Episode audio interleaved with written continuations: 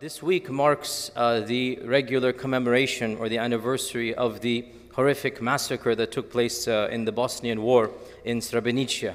And I thought that uh, today, inshallah, let me remind or perhaps even teach our uh, youth about this reality, which was the worst genocide that took place in Europe since World War II and a disproportionate number of people who were killed and massacred were, of course, Muslims. So a lot of people are giving lectures and Facebook posts about the lessons learned. So today, inshallah, in this short khatira, especially for our youth uh, who perhaps are not aware of this reality, uh, I wanted to go over and summarize some of the uh, morals, some of the wisdoms and lessons we can extract from what happened in Bosnia in our own generation. I myself was in university when the Bosnian War was taking place. Many of you above the age of 40, you know this firsthand what happened. We would get updates, uh, the whole you know uh, war that took place. We saw what was going on. So this is in our own lifetimes. And uh, the Quran itself tells us to benefit from history, to learn from the realities. Allah subhanahu wa ta'ala says in the Quran, أَوَلَمْ يَسِيرُوا فِي الْأَرْضِ فَيَنْظُرُوا كَيْفَ كَانَ عَاقِبَةُ الَّذِينَ كَانُوا مِنْ قَبْلِهِمْ Don't they travel in the land and see what happened to the nations before them? كَانُوا أَشَدَّ مِنْهُمْ قُوَّةً The nations before them were stronger than you, and they left more legacies than you, and yet look what happened to them. So Allah tells us to look at the past. Allah informs us to study history and to extract morals from them. Now obviously only so much can be done in a 20 minute or 15 minute khatira, but just to summarize, inshaAllah ta'ala, of the benefits that we learn, of the morals that we extract, is the reality of what the angel said to Allah when Allah said, I'm creating man.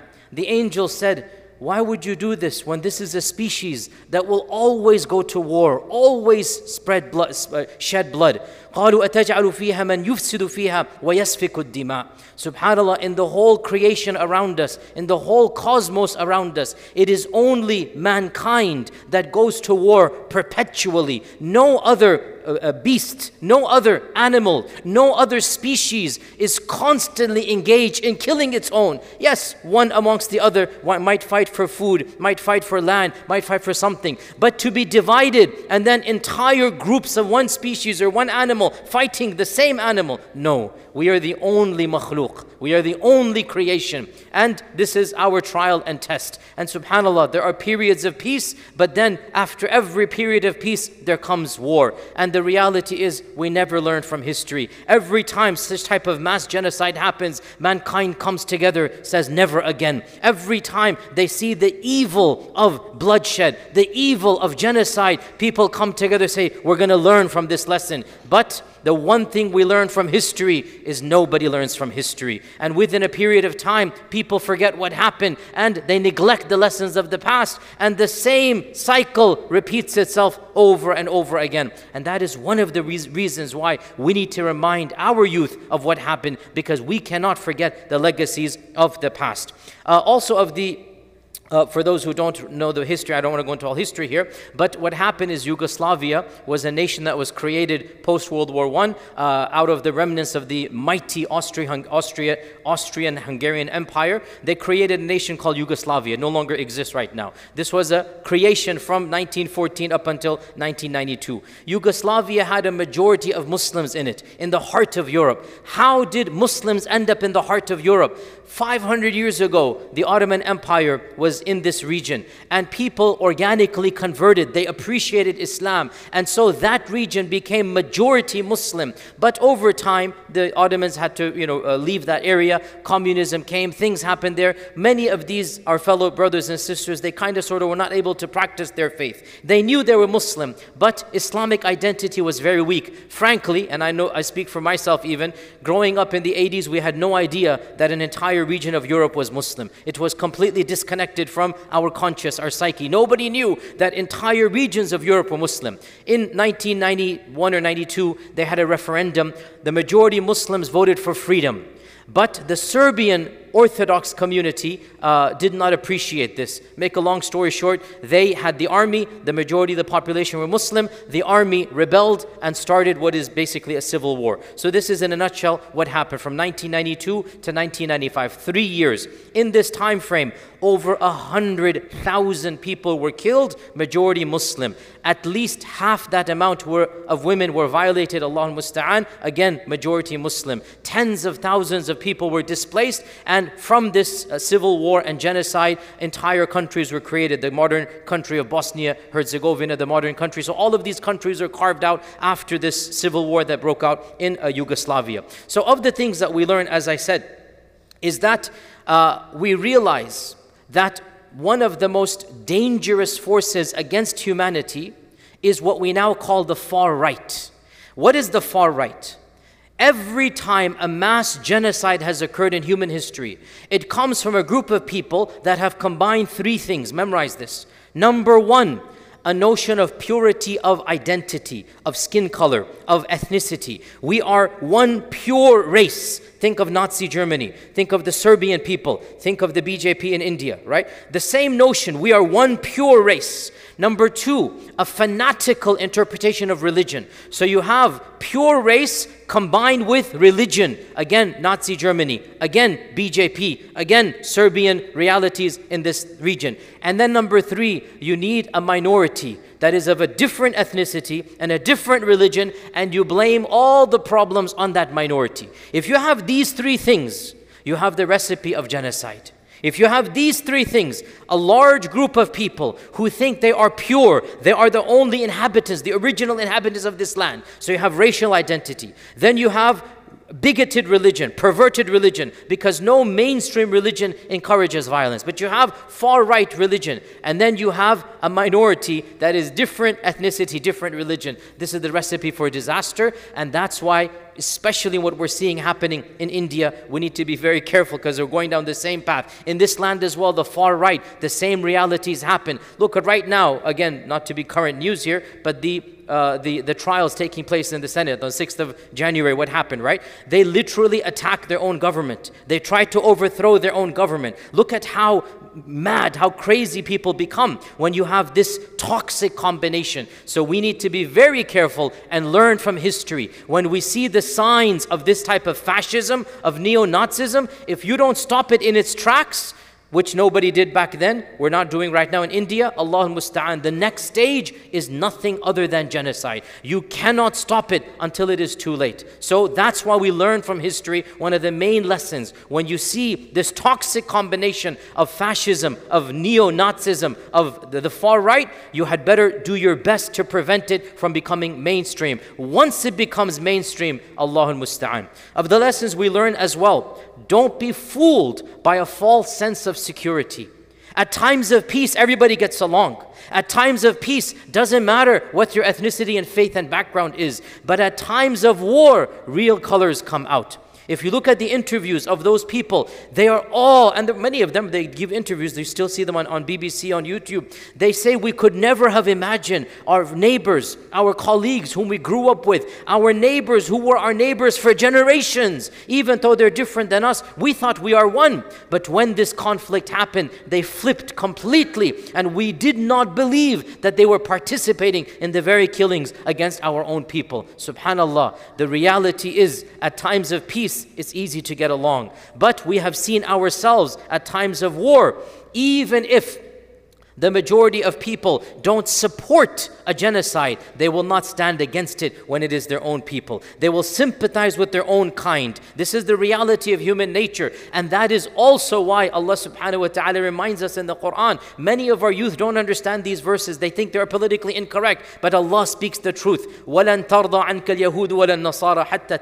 تَتَّبِعَ مِلَّتَهُمْ Allah says in the Quran, these other faith nations, they will never be fully pleased with you until you become one of them. It is the reality. Allah says in the Quran, do not take th- th- them as awliya, as protectors. They will never be your protectors. Yes, we are friendly in this dunya. Yes, we give them da'wah. Yes, we live in a civil society. But in the end of the day, we need to realize when the going gets tough, true colors come out. And so don't be lulled, O, o, o, youngsters, O youth, by a false sense of security. These are times of peace. Everybody gets along. Learn from the lesson. And by the way, in India as well, same thing happening. Speak to the people of India. Back in the 80s, back in the 80s, Hindus and Muslims would get along totally fine. Muslims would, you know, uh, protect the rights of the Hindus and vice versa. There was brother, brotherhood and camaraderie. Now the same people that might have been very good friends, now they are on two sides of the divide. This is the reality of human existence. So our youth should learn from this as well. Another point to benefit we learn from this uh, uh, uh, conflict that took place in Yugoslavia. And this is a deep point, and I hope, I hope I'm able to convey it's a very complex point. We are accustomed to viewing the world through the lens of countries, of nation states. We cannot imagine a world without countries. But if you study history, countries are a very, very modern phenomenon. They only go back two centuries, three centuries. And countries keep on changing. Countries' borders keep on changing. Most of our, our, our borders today are from World War I, 100 years ago, that's it, right?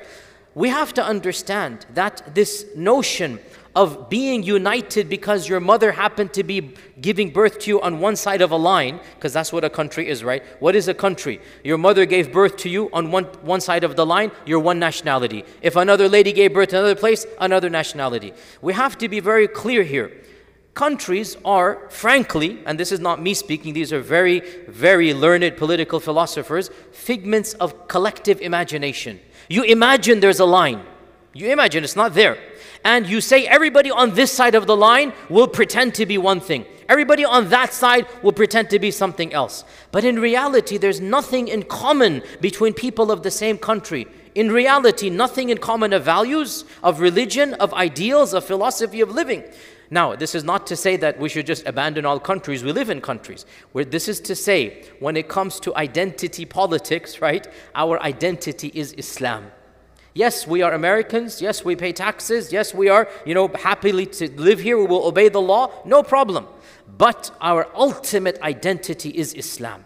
What combines us with other human beings more than anything else is Islam. And we see this once again at times of conflict. Now, it is true, there are other identities their identities of ethnicity, the same ethnicity, identities of tribe, qabila. But our Quran has taught us that identities based upon skin color is very shallow, and we can see that, we can understand that. Identities based upon qabila is also very shallow. The real identity, your real brother, is the one who shares your values of life, your values of existence, your God. That is your real brother. And that is why the ukhuwah of Islam is far more powerful than any other identity. Now we're allowed in Islam, alhamdulillah, to have all other identities as long as they are subservient to the identity of Islam. So, yes, I am Muslim and I'm also ethnically of the Indo Pakistani race, right? Uh, biologically or ethnically from a certain background. Urdu speaking, kurta wearing, biryani eating, no problem. Okay, alhamdulillah.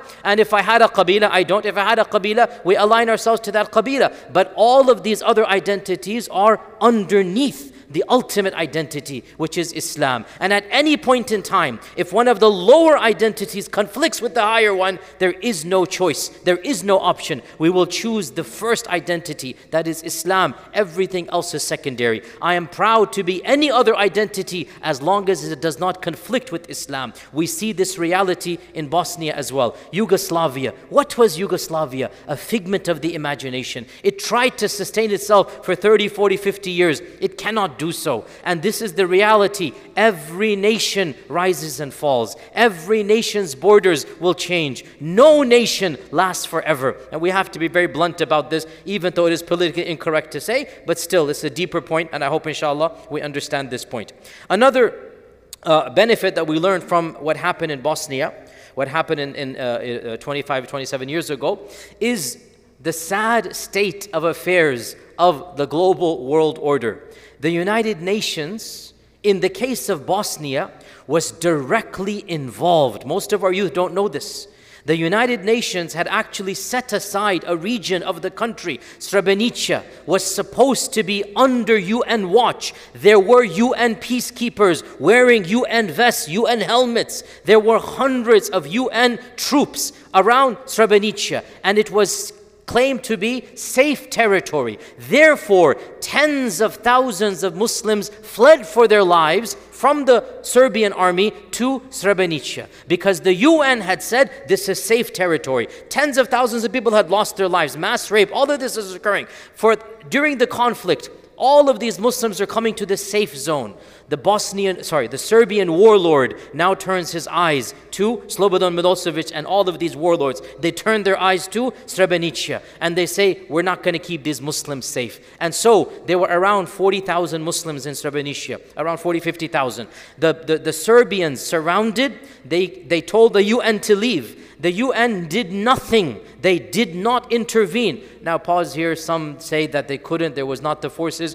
Khair. The point is, the UN was there. That's the point. Maybe they couldn't. I'm not saying good, good or bad. I'm simply telling you the facts. The UN was there. They had direct access, and the UN stepped aside. And under their watch, the Serbian warlords marched in. There's video footage that, wallahi, it is gruesome to watch. Wallahi, your stomach churns. This is 1995. This is not back in the 1800s. There's color video footage of what took place here. All of the men, without exception, from the age of 16, 17 to 80 years old, all of the men were rounded up and they were massacred in the, around a week, four or five days. 8,500 at the bare minimum. 20, 30,000 women and children were expelled along with, a'udhu billah, things against the women we don't want to mention. A'udhu billah. Ma, and uh, astaghfirullah, I don't like saying this, but our youth need to know. Camps were set up to do the evil deed. A'udhu billah, I don't want to be more explicit. Women were put in those, a'udhu billah, astaghfirullah. You get the point here. Under the UN watch, this took place here.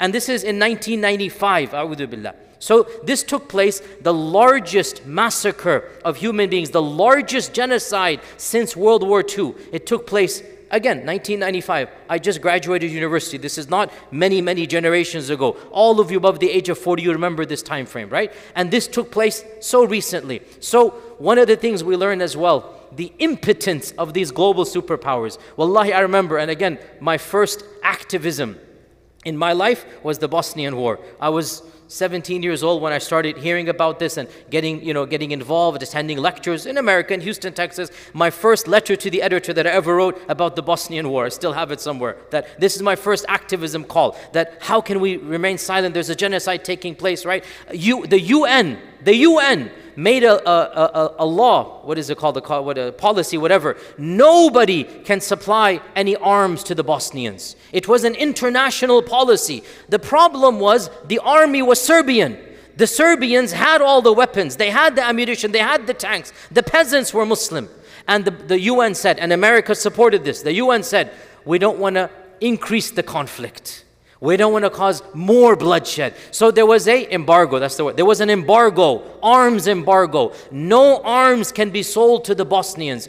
Basically, let them die. For four years, we're watching, three and a half years, and no arms were allowed for the Muslims. Astaghfirullah. We saw this in front of our eyes. And this is the reality. Don't think any other superpower is going to intervene. We saw this in our own lives. And this shows us Muslims need independence. Muslims need to have their own understanding of this reality. Also, on a theological note, on a theological aqadi note, of the things we learn, this dunya will never provide you justice.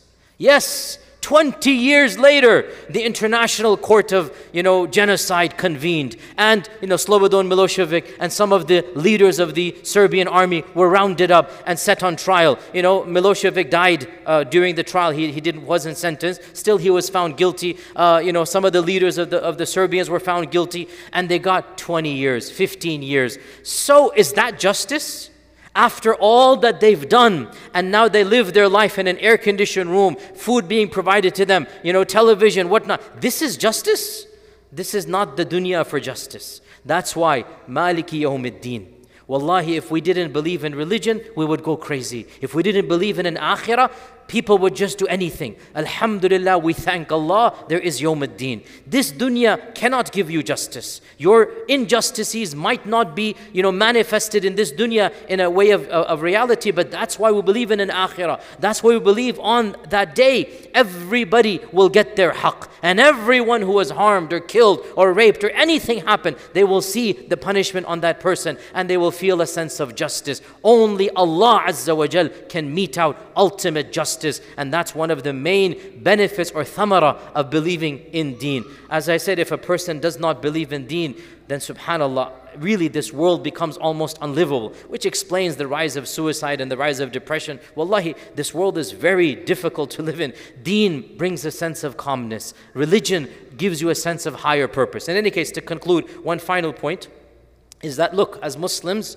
we always try to see the positive, not to justify the evil. Nothing justifies evil, but we try to see the positive. And from this genocide, from this war that took place, a lot of good also came out. This is not to justify, but we are, as Muslims, are told to look at the good. And of the good that came out is that, subhanAllah, Islam returned to this region after having been gone from it for almost a hundred years. Everybody knows uh, that this region was hardly nominally Muslim. By the way, that didn't save them against the Serbs, subhanAllah. Even though they weren't like practicing, praying, many of them didn't even know the arkan of Islam. It was almost gone after after communism, after so many years of you know secular rule, they didn't know Islam, but still they knew they were Muslim, and that was bad enough for the Serbian Orthodox. And so what happened happened. After this war and after the peace accords of 1995 islam began to flourish. Du'at began to pour in. Alhamdulillah the masajid are now packed. There is a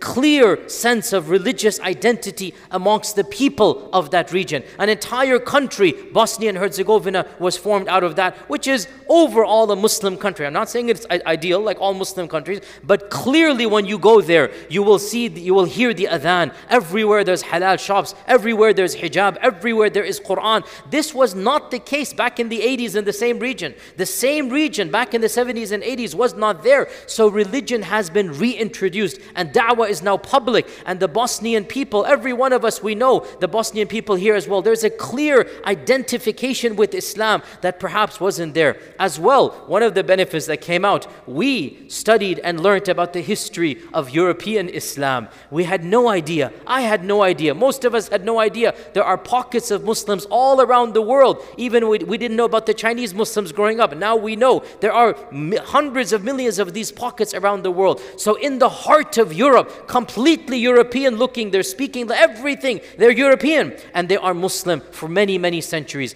and they are connected to the Ummah. So positives have come out and we need to re emphasize those positive. Bottom line, brothers and sisters, these types of tragedies, we should never forget them, especially because they're so recent, they're so pertinent, so many wisdoms can be extracted. And the goal is we learn from the past so that we can try to live a better future. It's not a guarantee. Maybe the future might have some negatives, but at least we will not repeat the mistakes of the past. At least we'll be aware and try our best to have a better future. That's the goal. May Allah subhanahu wa ta'ala protect all of us and our loved ones. And inshallah, we'll continue next week. Assalamu alaikum wa rahmatullahi wa barakatuh.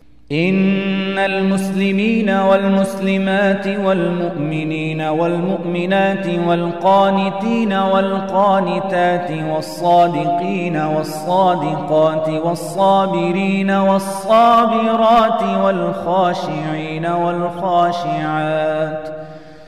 والخاشعين والخاشعات والمتصدقين والمتصدقات والصائمين والصائمات